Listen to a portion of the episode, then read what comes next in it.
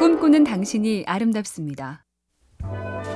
외향적인 성격이 유리할 것 같기도 하고, 특히 스포츠같이 에너지를 발산하는 쪽은 외향적인 성격이 많을 것 같은데요. 자신도 금메달리스트였던 데이비드 해머리는 정상급 선수의 팔십구 퍼센트가 스스로 내성적이라고 답했다는 조사 결과를 내놨었죠. 인간의 불행은 방에 조용히 있는 걸 못 견디는 데서 온다는 파스칼의 말처럼, 스웨덴 작가 에릭손이 성공한 바이올린 연주자들에게 물었을 때 열의 아홉은 혼자 연습하는 시간 덕분이라고 했다죠. 혼자 조용히 깊게 견뎌보자고요.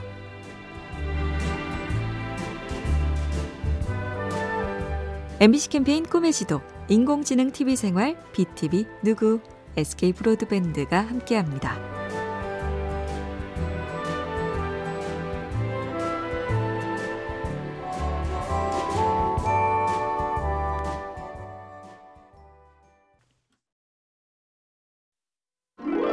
꿈꾸는 당신이 아름답습니다. 천동설을 뒤집고 지동설을 주장해서 세계관의 대전환을 만들어낸 코페르니쿠스. 그의 역작 천체 회전에 관하여 서문에 이렇게 써있다죠. 천체 운동에 관해서 학교에서 가르치는 것과 다른 얘기를 한 사람이 있는지 알아보려고 가능한 모든 철학자의 책을 다시 읽어봤습니다. 그래서 키케로의 저작에서 철학자 니케타스가 지구는 움직인다고 생각했던 걸 발견했습니다. 코페르니쿠스의 혁명적 생각도 하늘에서 뚝 떨어진 건 아니었다. 많이 읽고 봐야겠습니다.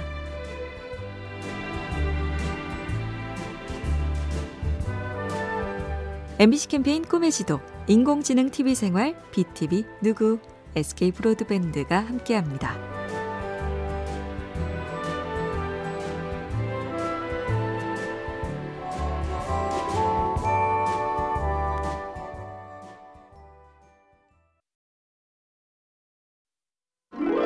꿈꾸는 당신이 아름답습니다. 몸 튼튼한 게 돈 버는 거다. 그냥 하는 말이 아니라 다양하게 증명되고 있는데요. 회사가 직원 건강관리에 일 달러를 투자했을 때 결근 감소와 생산성 향상 등으로 삼 점 육 달러의 이익이 돌아온다는 하버드 대학원의 연구도 있었고요.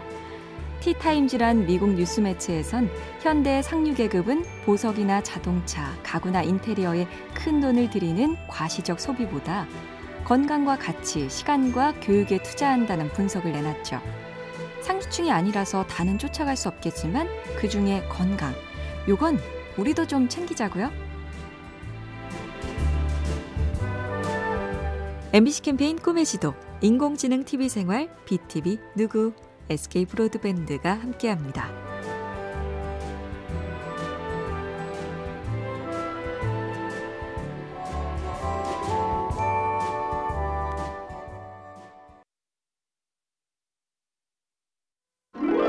꿈꾸는 당신이 아름답습니다.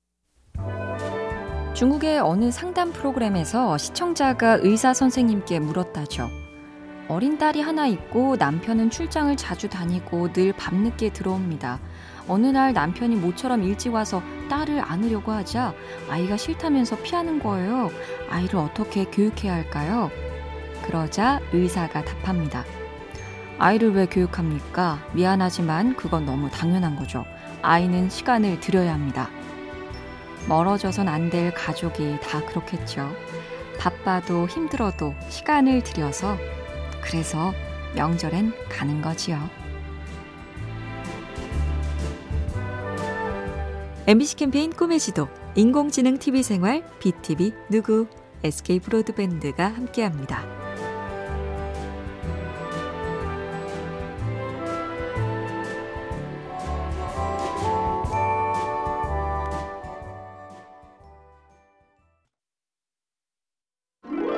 꿈꾸는 당신이 아름답습니다. 조슈아 필즈 밀번이란 미국 작가가 그랬다죠. 인생에서 제일 소중한 건 공짜거나 저렴하다.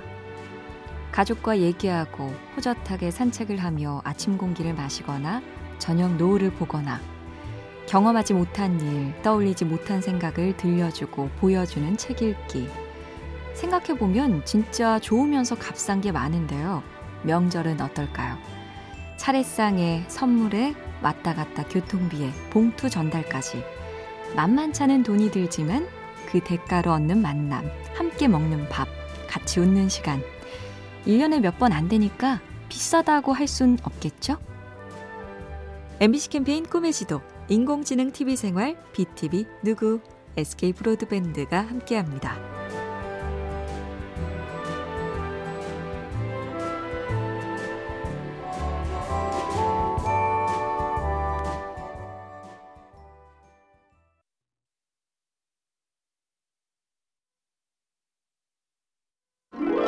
꿈꾸는 당신이 아름답습니다.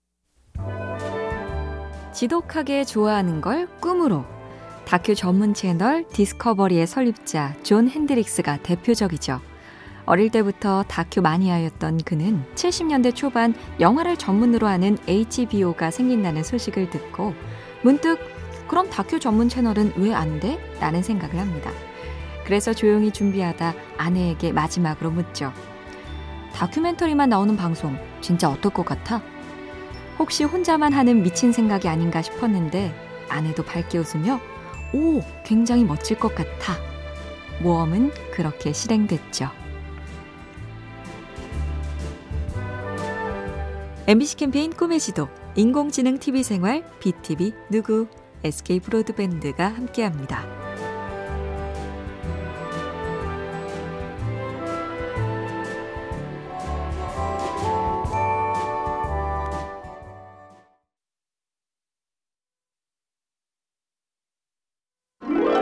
꿈꾸는 당신이 아름답습니다. 한 남자가 신선에게 이런 얘기를 듣습니다.